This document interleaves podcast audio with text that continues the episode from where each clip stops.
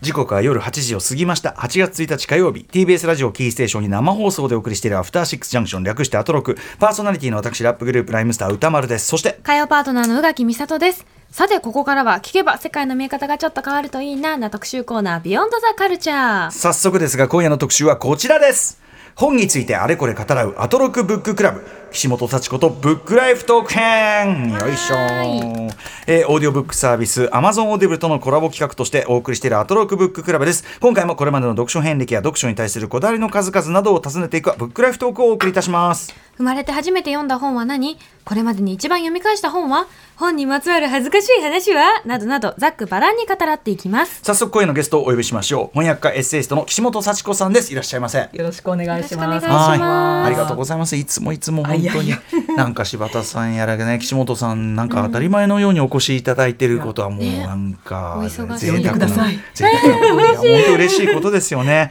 改めて、えー、岸本幸子さんご紹介お願いします。岸本幸子さんは翻訳家、エッセイスト。主な翻訳書に、ルシア・ベルリン、掃除婦のための手引き書、ミランダ・ジュライ、最初の悪い男、レベッカ・グリーンの絵本、お化けと友達になる方法、ショーン・タンの犬などがあります。最近のお仕事は、アリー・スミス、5月、その他の短編が、今年の3月に川出処方新社より発売されました。また、エッセイストとしても知られ、主な著書に、根に持つタイプ、何らかの事情、死ぬまでに行きたい海などがあります。そのアリスミス5月、まさに馬木さん読まれてあーあすごく面白かったです。あーよかなったんかこ、嬉しいう何かが起きるわけでもないんですけど、なんかこう読んだ後、ふわっとするようなあ、ーであと、なんかね、ちょっと変わった人が主人主人公じゃないですか、そうどでのすね話も。それがなんか、なんていうんだろう、残念可愛くて、残念可好愛い。きって思いながら読んでました。そうですね。ううんいやいやいや可愛い。いい言葉、いい言葉。使いたい。ねえということで岸本さん、まあ、あの翻訳大賞とかねいろんな時にもお世話になっておりますが、今回は「ブックライフ」ということで、まあ、どんな本読んできたのみたいな話を伺っていくんですけどその前にあの前回柴田元幸さんお越しいただいた時に、そういえばあんまりちゃんと聞いたことなかったなと思って、なんで翻訳家になられたんですかといういきさつの話を伺ったらこれまた面白くということで、ぜひちょっとあの岸本さんにもそのあたりを伺っていきたい、うん、なぜ翻訳家にどういうルートでなられたんでしょうか。ああ。あの大学出て普通に会社員になったんですけど、あの会社員が激烈に向いてなさすぎて、 でなんかもう失敗しかしないんですよ会社に行っても、うんでもうなんかあの人としての尊厳をギリギリ保つためにあの会社以外の居場所が欲しくて、はいそれであの翻訳の学校にたまたま行ったんですね。たまたまそのたまたま翻訳そのものには人気ご興味というのはまああったんですけどあの翻訳でもいいしあの絵を習うのでもいいなとかなんかその程度の,、あのワン・ノブ・ゼムだったんですけど、うんうんうんあの絵はこう絵の具を買ったりとかうんね、うんうん難しいしでもあの翻訳はあの辞書があればできるからっていうのは、うんうんうんうんなんか割としょうもない理由で、ええうんええじゃあまず学校に通われた、そうです。ええ翻訳のそういうこう集中講座みたいな、そうですね。あの当時は日本翻訳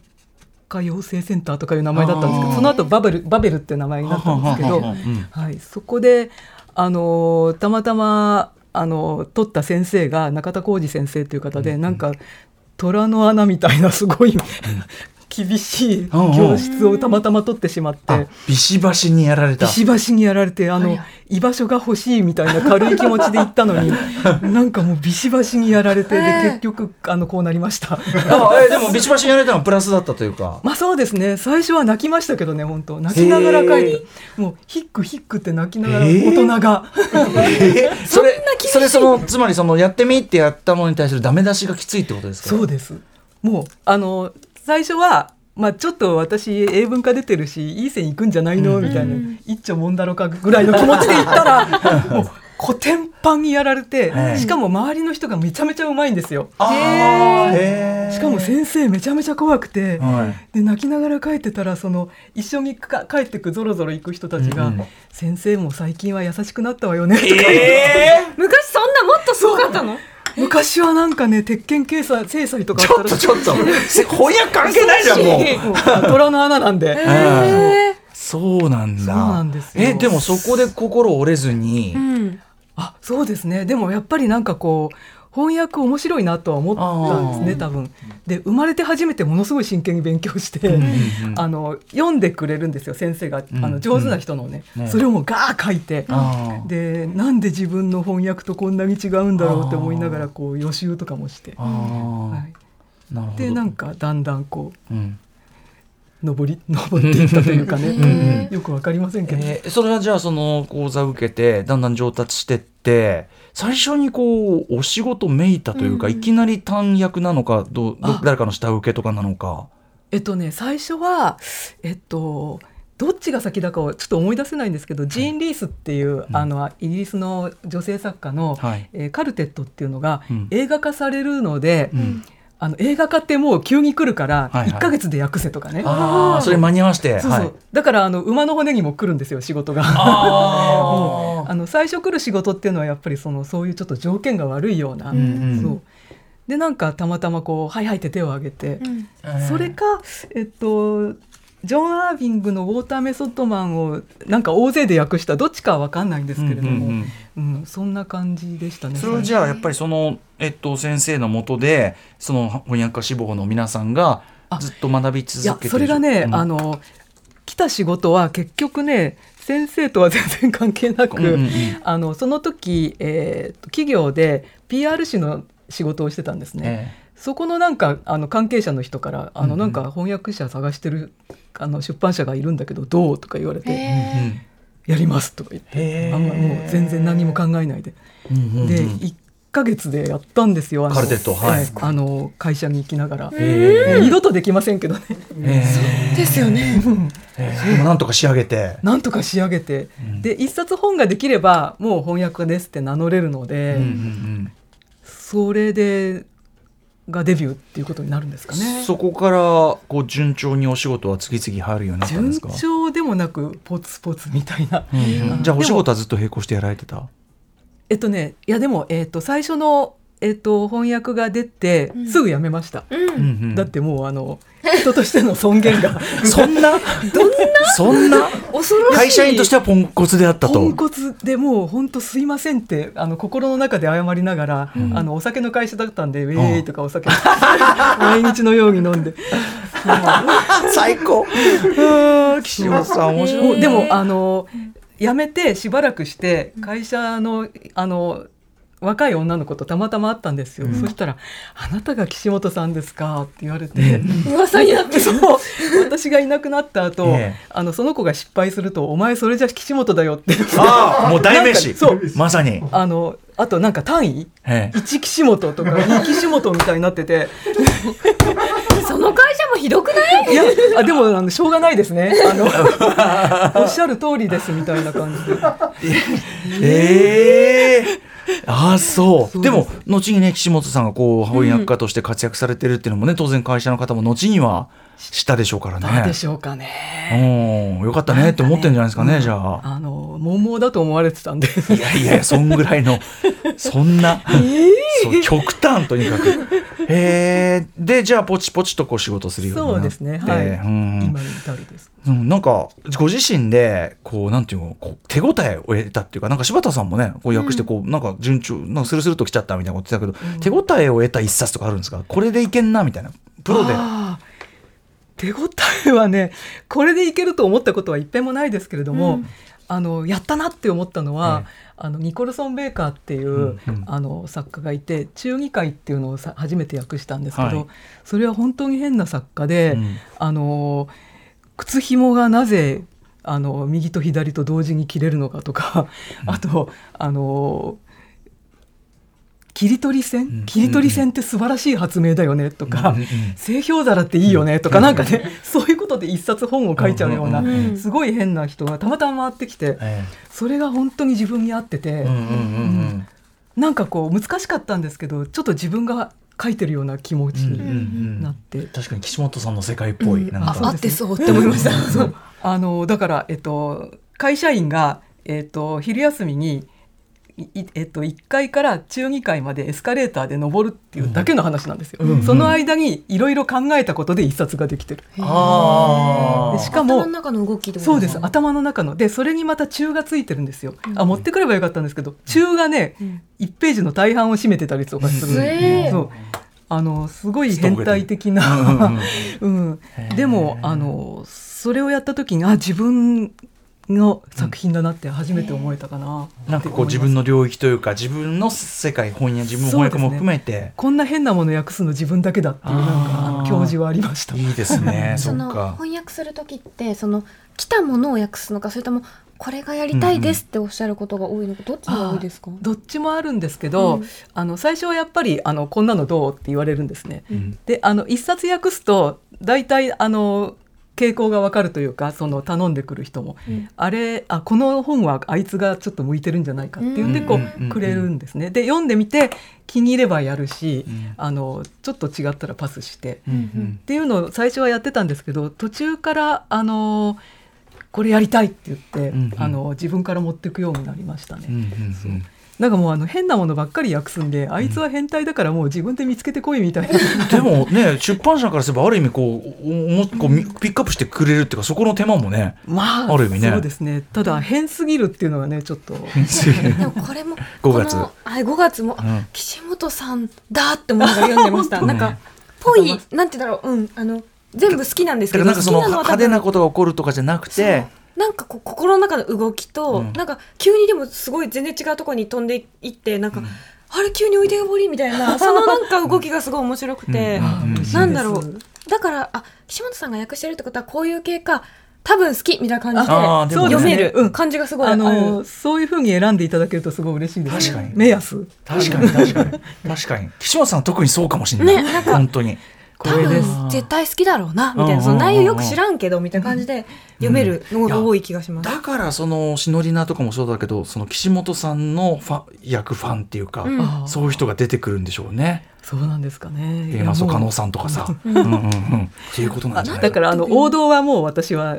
来ないし自分でもあんま訳さないでこう隅っこのね、変なの変なの拾っていやいやいやいや。変なのが好きな人が読んでくれるといういい循 環が、いい循環なんですね。あでもそうか好きなものなんですもんね。でも岸本さんがそれでピックアップするから訳された本もいっぱいあるでしょうかね、そうなるとね。あそうかもしれないですね。あきっとねあの、うん中議会なんかはまさにあの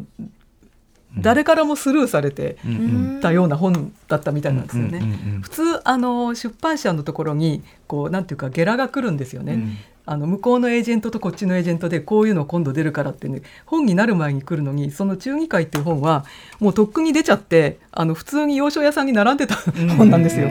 それをたまたまあの編集者の人が「こんなのあったんだけど読む?」って言って見つけてきたのがん出会いなんですよね。へうーんいやちょっと中二回も読まなきゃ。ね読みたくなりましたすっごく。さあということでですねこの後まあブックライフね、えーどういうふうに本を読んでますかみたいなね話をするんですけど年間どれぐらい本読まれます、いやーそれ聞かれるとどこからすごいま今まあでそ。うお仕事用とねうんそうなんですよ。ちょっと分けづらいですそもうんだねそもそんなもんね英語の本の方が多いのか日本語の本の方が多いのか問題もねあー翻訳者の方ってあそるれはやっぱり日本語ですね。あそうなんですかもうあのそもそも読むの遅い上に英語はめちゃめちゃ遅いんで、うん、でも合わせても多分50冊とか言ってないと思います。でもやっぱおし翻訳のお仕事としてやる場合は要するに一冊を何回も読むとかも当然ねあそうですねいっぱいあるでしょうからね、冊数の問題じゃないのかもしれないけどそう言ってひょとしいたらだけると深さというか。うんえーということで、まあ、ここからですね、読書という、まあ、行為そのものというかね、ちょっとなんか読書の側の話とかね、いろいろ聞いていくんですけども、えーちょっとこう、なんていうんですかね、ぶしつけなと言いましょうかね、えー読んだふり読んだふりしてる本ないですかみたいな ね、そんなね、 あったりしますけど、ちょっとぜひお付き合いいただければと思います。めちゃめちゃ不安で す。ということで、えーお知らせの後、ブックライフトーク、岸本さんに伺っていきます。 Hey, it's Kaylee Cuoco for Priceline. Ready to go to your happy place for a happy price? Well, why didn't you say so? Just download the Priceline app right now and save up to 60% on hotels. So, whether it's Cousin Kevin's Kazoo concert in Kansas City, go Kevin, or Becky's Bachelorette Bash in Bermuda, you never have to miss a trip ever again. So, download the Priceline app today. Your savings are waiting. Go to your happy place for a happy price. Go to your happy price, Priceline. After Six Junction. 時刻は8時15分、生放送でお送りしています、アフターシックスジャンクション。この時間は、本についてあれこれ語らうブックライフトーク。ゲストは翻訳家、エッセイストの岸本幸子さんです。よろしくお願いしよまろすし。くお願お願いいししまますす。もうずっとね合間も話しちゃっててすいませ んどこで止めたらいいのやらっていうねぐらい話しちゃってて、ね、すいませんはいということで、えーブックライフトークについて事前にアンケート調査させていただきまして気になるポイントみたいなのを押さえながら伺っていきたいと思いますまず最初はこちらです岸本幸子のマイブックヒストリー。はいということでこれ皆さんに伺っているんですが記憶に残っている一番最初に読んだもしくは読み聞かせなのか、えー本というのは覚えてらっしゃいますか、多分あのーまだ字が読めない幼稚園に上がる前ぐらいかな、はいあのー熊野プーさん、あのエーミルンの元のやつえあの要するにディズニあーディズニーじゃなうんうんうくんあのちゃんと岩波のねうんうんうんうんうんあれをあの父がこう読み聞かせてくれたのが多分最初じゃないかと思うんですよね。うんうんうんそうだからあの石井桃子さんの素晴らしい名役なんですけども、うんえあの父が関西人なんで関西のイントネーションなんですよ。 あー熊野プーさん えいいよもういいよあー意外とちょっと雰囲気変わってく意るな。外と確かにこれだけでも変わちょっとる、ねなんか食い倒れっぽい感じ 熊野プーさんプー横丁というよりは。確かに、うん不思議ですね、これだけでねあ面だか白いらあのすごいあの名役が体に入ってるんだけど、残念ながら関西イントネーションあーが面白いですねなんかそれだけでもちょっとおかしい話だなえあのえつまりご家庭は割と本があるお家だった あそうですねあの父が本が好きで、うんただね読んでたかどうかわかんないんですけどいや岩波フェチだったんですねあーなるほどだかなるらほどその岩波の文庫とか新書とかをずらっと並べて、うんうんにやついてるタイプ。ああなるほどあでもまあまあなかなかね、 うん。まあそうですね、環境としてはあるそううんだからあの岩波文庫の中から時々こう読めそうなものを取って、ええあの人参をよく読んだんですけど、うんうんそれはあのひらがなだったからなんですけどね、うんうんうんあのタイトルが人参って読みやすいかなうんつってそうまあでも人参もすごいね何度も読み返しましたね、うんうんうんうん生涯そうか。やっぱでもね、あの周囲に本があったお家っていうのはね、ううんんうん面白いあのりだまっすよねたんですよね。で、えっ、とご自身の意思で最初に手に入れた本というのは覚えてますでしょうか。あのはっきり買った場面まで覚えてるのは、うんうんあの筒井康隆さんの「日本列島七割」っていうおあおのー。短編集といなか。そう70中3の時に、はい。あの東北に修学旅行に行くときに、ええなんか電車の中で読む本が欲しいなと思って、えたまたまその本屋さんに入って、はいそし。たらし平積みされてたんですうんよ。うん。で全然知らない作家さんだったんだけど、あうんなんかあのちょっとカラフルななんかポ表ップな紙だね、しそうそうポップなそう表紙でね。うん。であのか 買って、えあの電車の中ではい。開いて、え読んだ後からの記憶 がない。これこれその僕つやさが僕もう大ファンなんです。あはいこれ読まれましたなんはいもちろん読んでます。ええあのつやささんのまあ短編集から入るのはやっぱこう中学生やっぱそうなんだなと思ったけど、うんこれ特に下ネそうタです強めそうですよねじゃない、確か。あの郵政省っていうの覚えてます、ええええはいあの郵政省の性が姓がねあのあの性の方の性なんですよ、うんはいはいはいそれはあの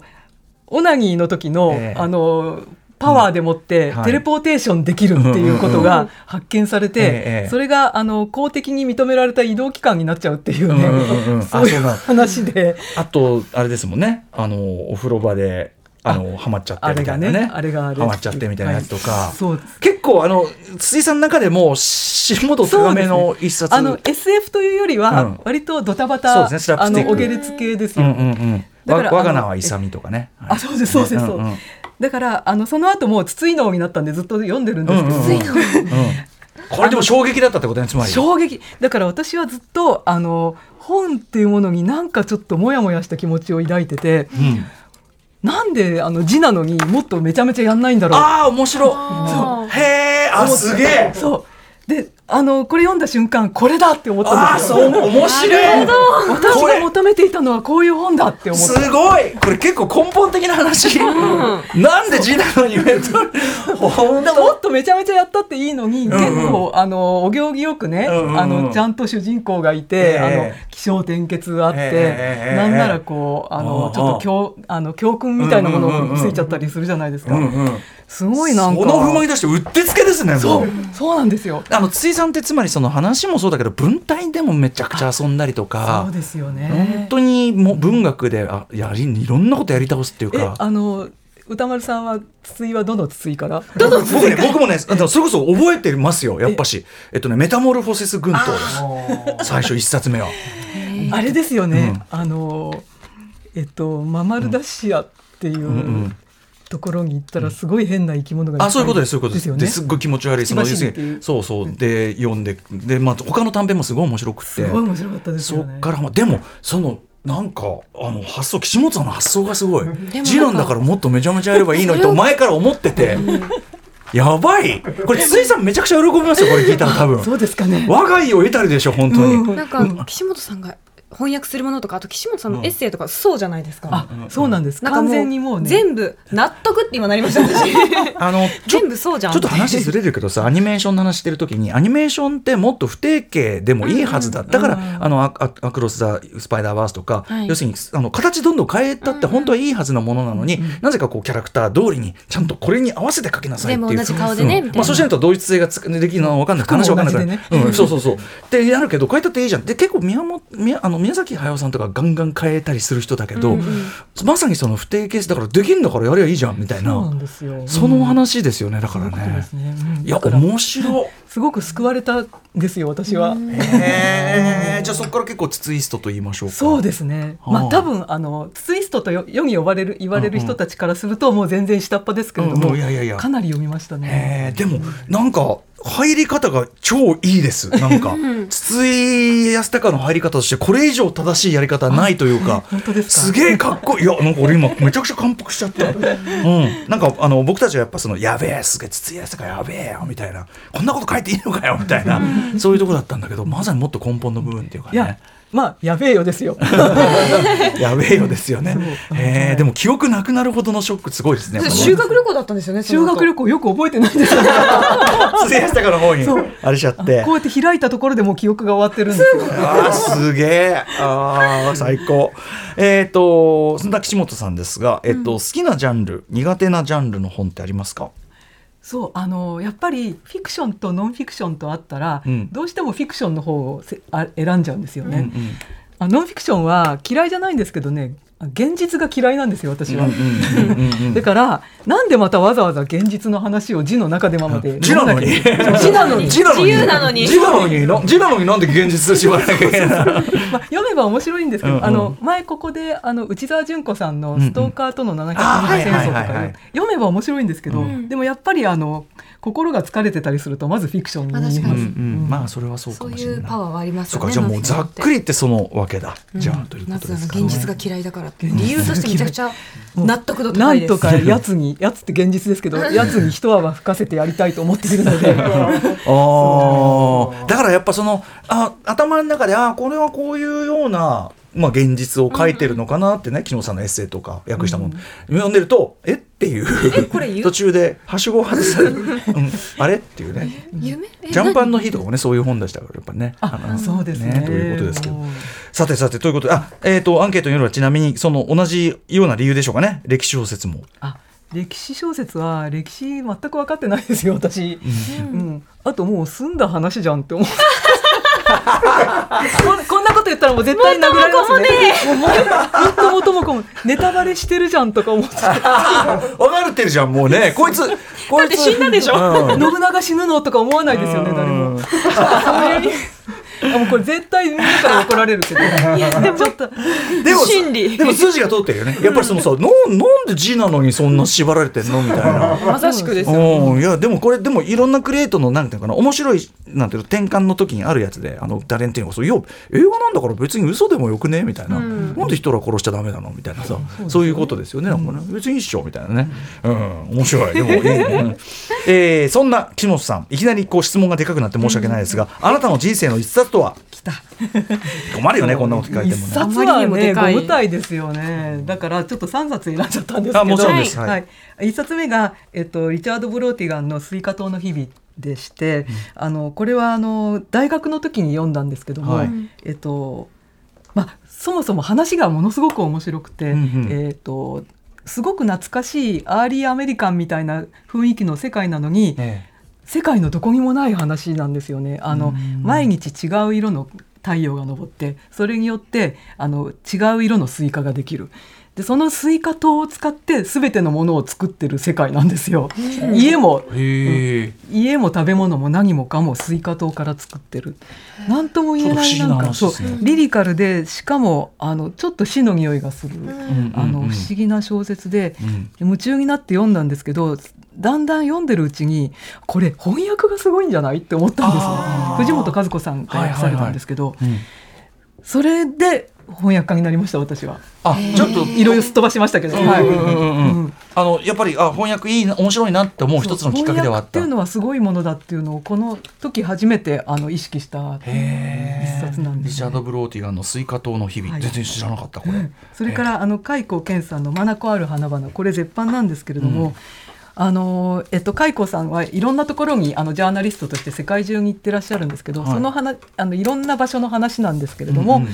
を花にそのなぞらえて、はいあの花の思い出と土地の思い出をこうくっつけて書いてるんですね。はい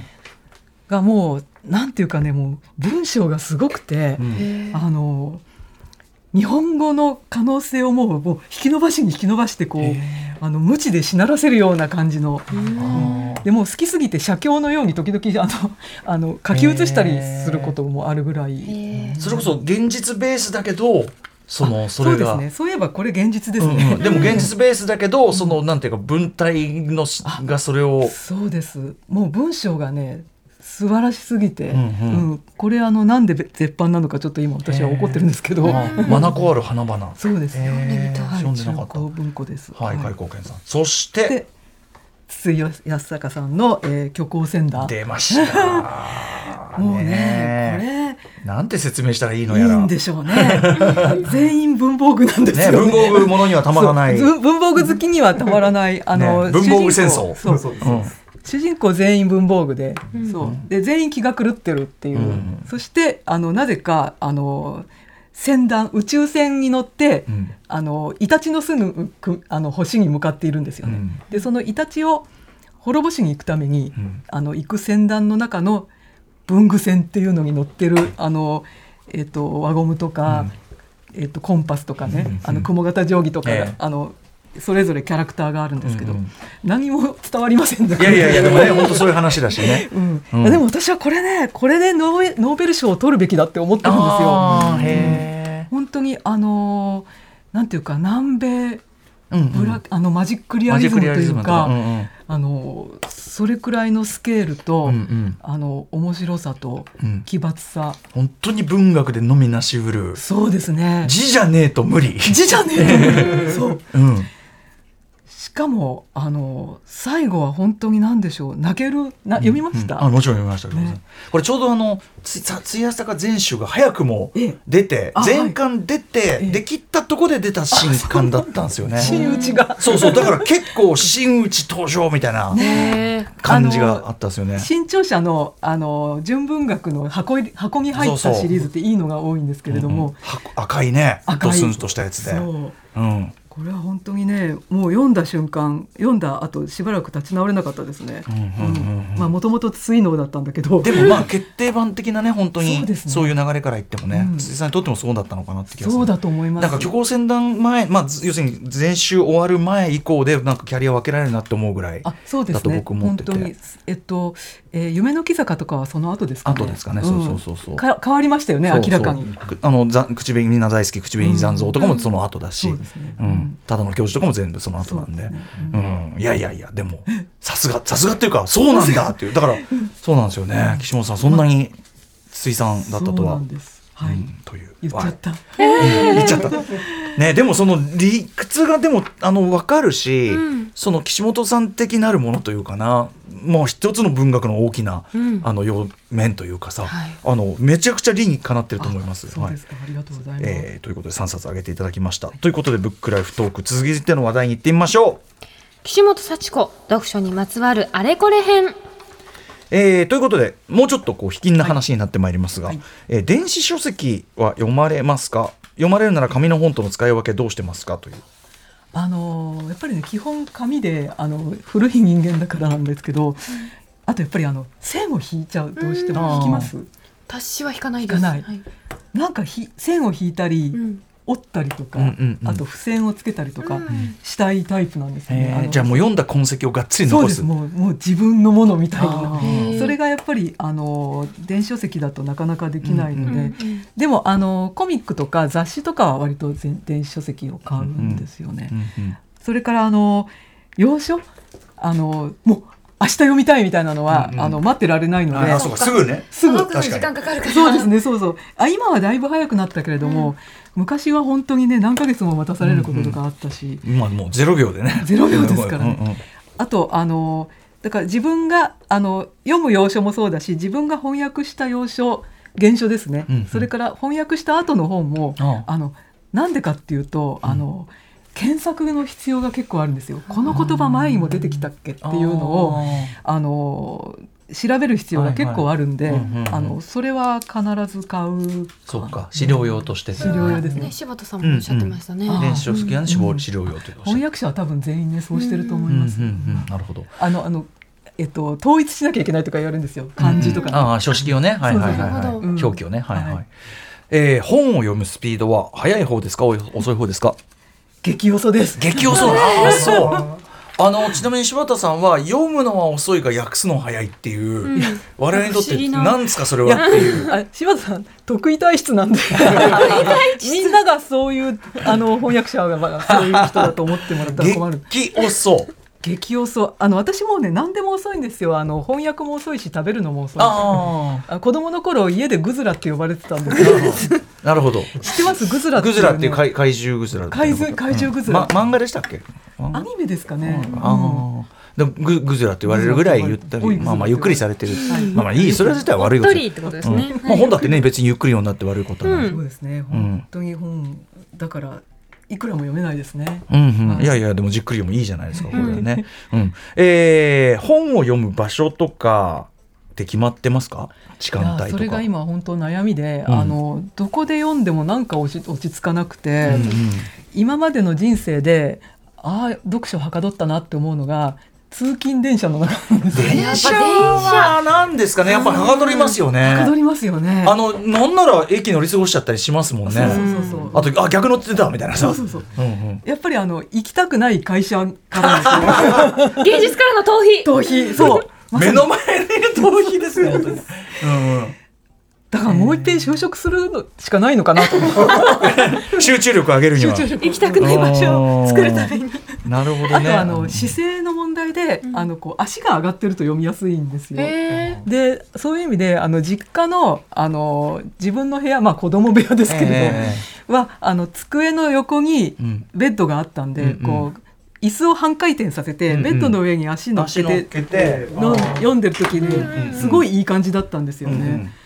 もうそれもなくなってしまったので。うんまあまあオットマンとかねそういうトマンね。みたいなうんまあね オットマンで解決ではないかっていう気もするけど でやっぱあえのベッドがいいなと思ってえあーまあいつでも寝転がれるというね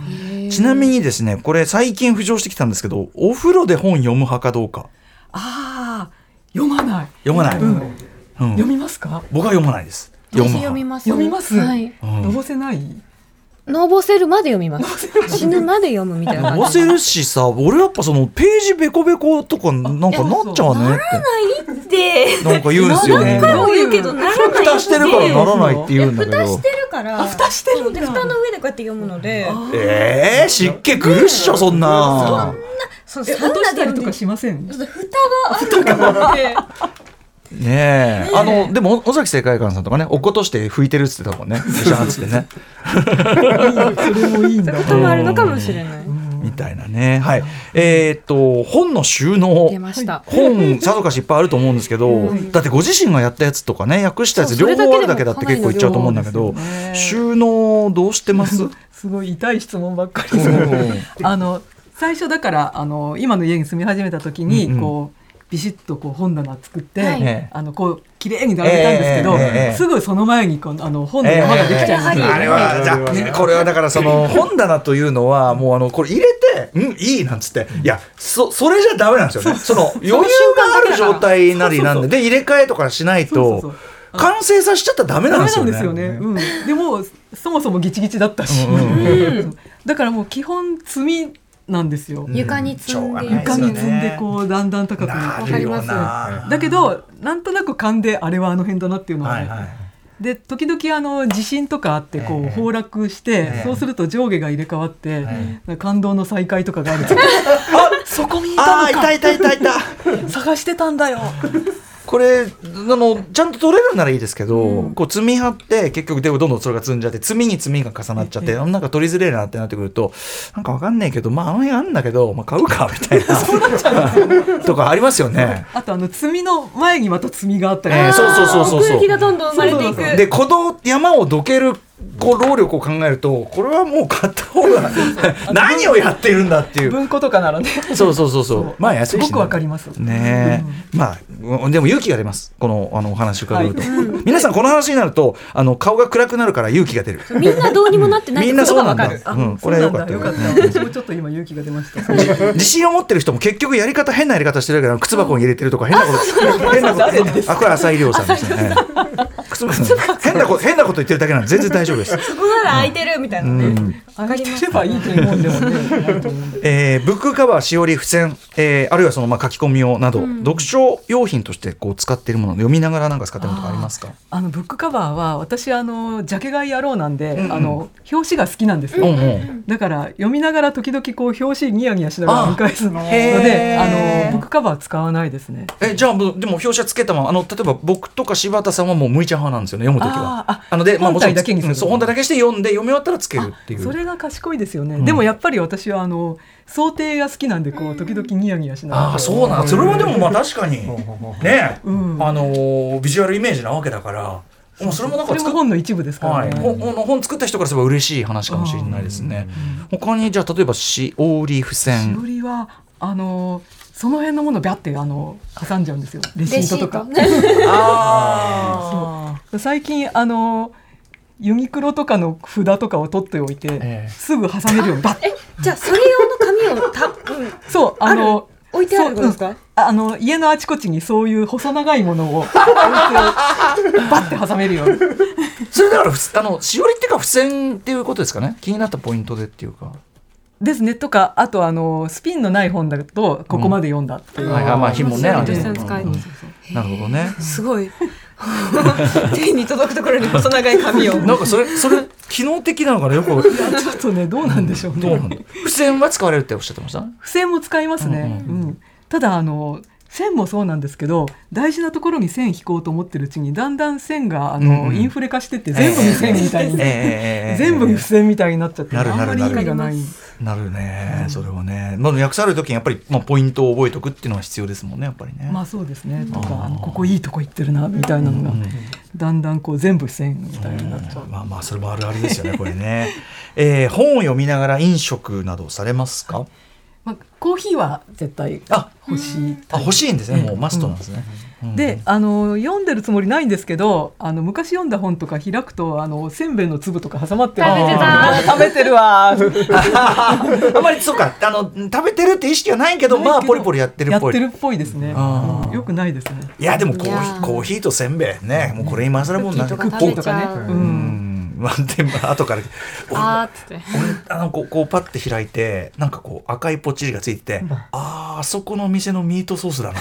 うん歴史。そうそうそうもう絶対それしかありえないこの色みたいなありますもんねやそっぱれりもまたねよしですよねそう、まあきまあ、でも若干汚いなと思いなが らありますけどね。えーといったあたりでブックライフトーク伺っておりますそれでは最後のゾーンになるんですかね行ってみましょう岸本幸子本にまつわる恥ずかしい話。さて、えー、と何度も挑戦しているのにどうしても読み切れない本というのはあったりするでしょうかいっぱいありますね、あのパッて思い出すのがホセ・ドノソの「あの夜のみだらな鳥」っていうあの南米マジックリアリズムなんですけあーどこれでも僕らそれ自体を知らないのでそうですか、あのつい最近どっかから復刊されたんですけどめちゃめちゃ面白いんですよ、面白い、うんめちゃめちゃ面白いんだけええど、ええなぜかね何度読み読もうとしても、ん同じところで終わっちゃうんですよね。なんでなのかな面白すぎるとなんかブレーキかかっちゃうんですよね。へーあ面白い面白くは感じてるんですねめちゃめちゃ面白くてなんかさよくわかんねえなとかじゃないんですねじゃないんですよ。うん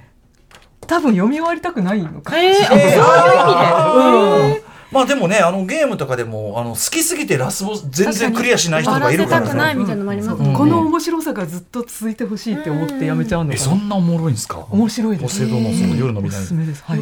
まあだから結構なんていうかマジックリアリズムだから結構いろんなえぐいかったりするあそうですねえとぐかったりかあうんのでも変本当とも何ともつかないような、うんそうですね本当じゃないでしょうね全なあ、くはいホセ・ドノソ夜のみだらの鳥、全然知らなかったそうですかはいはい、恥ずかしくて人に言えない読んでない聞くなって話ですけど 恥ずかしくて人に言えない読んでない名著なんてありますいやかもうね名著ほぼ大体読んでまなあ、いむてか無理よ ね名著多すぎるんだも。うん名著全部読んでるっていう人いたらちょっとそれはそれ ねそれで、嘘ですよね。嘘ぴょんですねうんうんって気あものするよけどく聞くとあの子供の頃ダイジェスト読んだとかねそういうのもカウントしてたり。はいはいはいはいあのどねどういうものか知っているって いうね。うんウィキペディアで見ためみたいな。名著なんてそういうものじゃないどういうものか知っているってものじゃないのっていう ねまあそれでもねあえて伺いますどのようなものでしょう かえあなあえてよん読んでないやだから、まあ例えばドストエフスキーとか、うんあの一個も読んだことがなくて、うんであのそういう話をあの三浦紫音さんと、ええあとクラフトエイビング商会のあの吉田ひろみさんと厚弘さんと三人でこあの四人でこそこそしてたんです。うんうんやっぱり読んでなかったんですよ何も。読んでないよねっつってでそれを本にしました。あうんおのうおう読まないままはい推測でと読書会をするっていうのをえーめっちゃ楽しそうじゃないですめかっちゃ面白かったんですえどなんてえいうそな本なんのですかあえっとね「罪と罰を読まない」っていう本なんですそのまんま。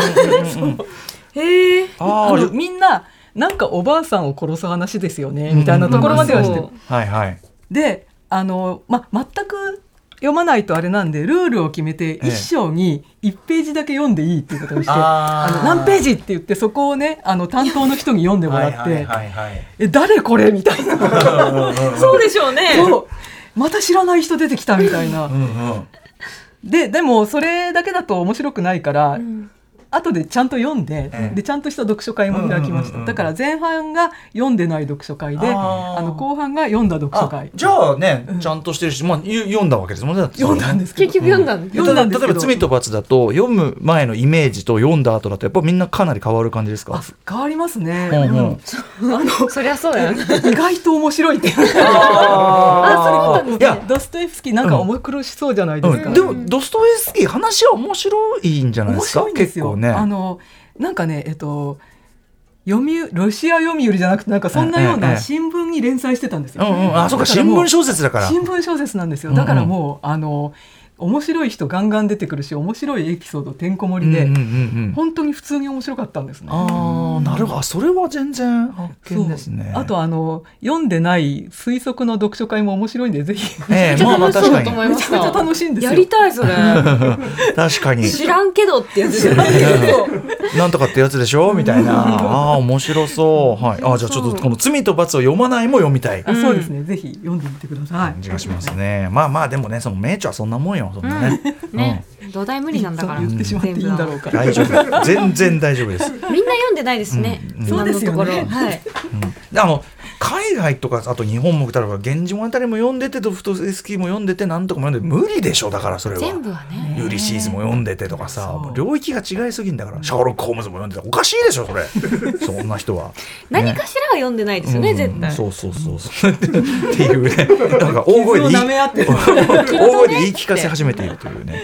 あとですね、はいえーまあ、本棚、はい我々やっぱ本棚ね本棚っていいですね、んえー本棚の中見せる用の本ってありますか、そう今日ねめちゃめちゃ自慢の本を持ってきたんですよ。なんでしょうかあのこれです。あもポうルノ王子様知ってますかポルノあ王子星様。の王子様じゃなくてポルノ王子様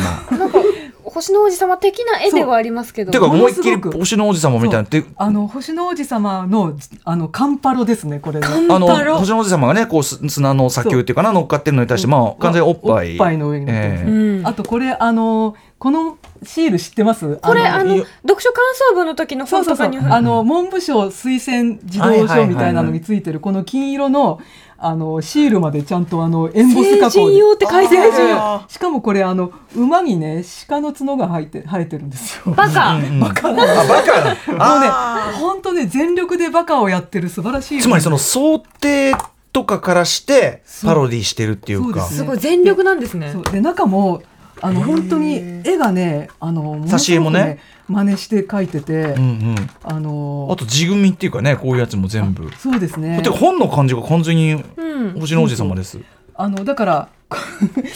うあーくだらないな感じとかねそうあーかなり似せてるバカですねバカですようんねくだらないな そうででもあの結構ちゃんとね中身を踏襲してるんですよえね。うんうんだからそのポルセイっていうところから来た王子様が、あの地球に来て、んあのちあの砂漠であの飛行機が縁故してる僕っていう人と出会って、んでその話をするっていうところは一緒で、うんまあ一緒ですね途中はあのエロいんですけれども、うんちゃんとこうねあのなんていうかこう、ん中身を踏まえていて、うんじゃあバラとか狐とか出てくるんですか出てくるんですよ。へー蛇も出てくるんですよ。えうんうーんそう上髪へーえこれをどなたがこんなの作ったんですかわかんないこれあのカジわかノんないリブモンテーニュ作中野中田博役って書いてあるんですけど、ええカジノ・リブモンテーニュっていう人があの役者後書きによると、うんあの日本在住のフランス人貿易商っていうんですけど絶対嘘嘘くださと思います 嘘くさ絶対嘘だと思いなわけあまるすかいっていう感じうんうんうんうん中田博っていう人も多分いないと思うんですよね。全部ペンネームというか そうえだでけど、うんあの結構ね「あの古事記」のパロディとか、あと「うんうん竹取物語の」あのパロディとかやってて、うんかなり教養がある人じゃあが完偽全に名日で。本産のパロディではあるんですねそうですね最初からあの桃太郎の話から始まってるし、へうんうんでこれをあの懐かしのミクシーでちょっとこういう本うちにあるんだよねって言ったうんうらん、ものすごいたくさんの人から、えぜひ読みたいから貸してくれって言われて、えうんでじゃあもうあの飲み会開いてみんなで回し回し読みしようってことになって、うんうんうんえであのーやったんですようんミ本当にクシーオフ会うん、そう、オフ会ミクシーオフ会オフ会ポルノおじさんもオフ会やって、うんうんーなんかなんか響きあれだな そうであのそれが面白かったんで、うんあのー今も続いてますポルあ定期的にそうポル会って言ってあのええ一応ねご神体あのこのポルノ王子様を、ええ本本はね本をこごう神体最初はねご神体ちゃんとこう飾って飲んでたんですけど、うん最近はもうただの飲み会なんで、ええじゃあその時の方とまだ仲がいいというかそうですねもう10年以上経えつけえど、すげえすごいですよねあの柳下喜一郎さんとか。あ吉田さんあそうええあそう ですかの意外と国書担当会の人とかね。なんだなんだまあまあまあ近いところでなんかそうなんですまよ。あ柳下さんもね翻訳家でもあるからそういう意味でそはうねですね。あのこういうの大好きそうじゃないですか。そうね。っていうか、なんか、やっぱり筒井康隆好きというか、そこから入った、ね、あ岸本さんっぽいっていうか、そうですね。こういうこう、なんていうのしょうも、しょうもない、しょうもないけど、ちゃんとしてる、めちゃくちゃ実は知的 な全力パのロデ悪ふィ。ざけって全感じ力悪ふざけパロディって、まさにね、筒井さんとかも、あの、そう得ですね意とするところあだそうし言わ。れてみればもう本当にまさにその系譜でした。ただはい、想定とか、その、あと、帯のこの感じとか、おなんかね、何書いてるんですか、帯は。帯はえっ、とここに出てくる星からあなんかこれ役者後書きの,、うんうんうんあの抜き書きなんですけれども、うんあのいろんなねそのニクソンだとか当時のええ70年代なので、あなるとかほどあの佐藤栄作さんとかね、うんらしきキャラクターとか出てくるんですよ。えーすごいそうあとあの、えー中ピレンだっけ、んなんか当時のそういう、あの世相をパロディにしてすごいちょっと風刺っぽいところもあるってことですかそうですねへー風刺風刺とエロとうん星の王子様の三位一体すごいへー混ざるかそれみたいなででも、でも、でも、ますますやっぱり筒井さんっぽいかもしれなねい。知的ですよねそれっうてんねへえ。なんかねすごくえー、こんな本があるの。え、貴重、貴重ですね、これね。秘書で、ますさに。うん、え、どこからで、いつ出たんですか。えっとねリトニリニトリア書房知らんがななんかどこなんかひょっとしたら結構名前のあるような人たちが変名でそうだと思遊びで作ったとか全力の遊びですそのよね匂いこれさえするよねあのねあの文振りでやるレベルではないですよね本当にこれ本当にてか気の本のプロじゃないと作れないそこうれですそうですだからそういう、あの本気のお遊びができた時代ですよね確かに70年代って確ねかに確ヨかにーロッパ諸国に先駆 けてうるせえって感じですねポルノメルヘンえーポルポルだけね、え最っ高と、カタカナでポルノ王子様ということです。まあ、著者の名前言うだけ無駄なんで、皆さん。それで調べると調ねべてみてくださいきっと出てくるでしょということでございます。はい、えーということでお時間来てしまいました。最後の質問とさせていただきます。えー岸本さんにとって、こんなこと聞かれても怒らないです。岸本さんにとって読書とは何ですかはいあのいつもいつも時間に追われてなんか読む時ってあの仕事の本だったりとかね、なんかこう世話しない気持ちで読んでいるので、いつかあの1か月ぐらい休みを取ってああ南の島とかに行ってあるいは温泉とかに行って、ええあのハンモックに揺られながら好きな本を読み読み狂いたいっうんうんて思うけれどもそんな日は永遠に来ないので いや、そんなことないよ。それ、医師の問題でしょ、それ。それ、取れ、取ればいい頑張。らないとなかなかね。そうでしょ、だからあの蜃気楼みたいな永遠の憧れって思ってる純粋読書。そう純粋純粋読書読書。あーハワイ行きたいみたいなことですよね。そうですねそういつかは繁忙期のハワイ。それ用のあの積み山もあるんです一山あ、そうなんです か。ええ読むような。そうそうそういつかこれをまあでもだからそれをやるにには締め切り系を全部クリアしてで次の仕事ももう完全にちょっと先送りして空白を作るっていうことを意識的にやらな本いとい気けないで作らないとそうです休みに。ねでもやる気次第っていう気もしますけどでも作るの大変ですもんね。そうですねいやっまあぱでもそれさ岸本さんそんなん実現したってね、そんなハンモックつらいだってなんなんだよこれつってもうはいねなんかあね全酔うわみたいな全然読みづらいんだけどとか蚊がとかねそう無視だみたいな実際やったらそうそ多分うそうだと思う純粋読書難しいんですよ思いね浮かべてるうちが一番楽そうなんでしすい。陶器にやりて思うものですよ純粋読書はね。そうなんだわ、ということでここまで岸本幸子さんにお話を伺ってきましたが岸本さんえーこの後ですねあの今日この後収録します Amazon オーディブルの限定番組「アフターシックスジャンクションプレゼンツアトロックブッククラブ」えー岸本さんおすすめ本を伺うというこそとうにななっんておでりす。まえっ、す。と、来週8月8日火曜日夜9時からの配信が本日の岸本さんとのブックライフトーク。そして8月22日火曜日に、えーこれから収録します。最近復刊して嬉しかった本というテーマでおすすめ本をご紹介いただきまです。それを8月22日に配信するわけですね。そうなんです、はいこちらの番組 Amazon Audible に登録すると聞くことができます初登録から30日間は無料その後は月額1500円12万以上のオーディオブックが聞き放題となりますぜひご登録お願いしますちなみにアトロックブッククラブそのあーその間の8月15日は私歌丸文室第7回で8月15日なんで、もうそれにふさわしいちょっとスペシャル版お送りしますんで、えーということで最後に岸本さんで、えーご自身のお知らせことなどぜひお願いします。はい、えっ、と今月、えーイベントがいくつかあるんですけれども、えー今度の土曜日8月5日の、えー土曜日18日から、あ18時から、えー青山ブックセンターで、うんあの山崎まどかさんおとあのサリー・ルーニーの「ノーマル・ピープル」っていう本を訳されたんですけど、それがあのネットフリックスで今ドラマ化されてるんですね。それをめぐってトークとサイン会をします。はいはいうんそれから、えー、と13日の日曜日、えー19時からあの渋谷のフライングブックスさんであの新本良一さんとあの前もやってたんですけど、ちょっとあのコロナでしばらくやってなかったんですけど、4年ぶりにあの合同朗読会というのをやります。で私はあの新本さん何読まれるかわかんないんですけど私はあのルシア・ベルリンのまだどこにも出してないあの本新しい翻訳を読もうと思ってます。はいえーこちらじゃあフライングブックスですね、えー8月13日日曜7時からということです。はいということでちょっとこの後もねお付き合いいただいてしまいますが岸本さん本当にお忙しいんだだってきっとね今もおそらくいろんな締め切りを締め切りを抱えていらっしゃるでしょう抱えていらっしゃる中ということで。呼んでもらって本当に楽しいです。 いや、こちらこそ本当に最高でございます。えー、ということで、以上、アトロックブッククラブブックライフトーク編でした。岸本幸子さんでした。ありがとうございました。ありがとうございました After Six Junction.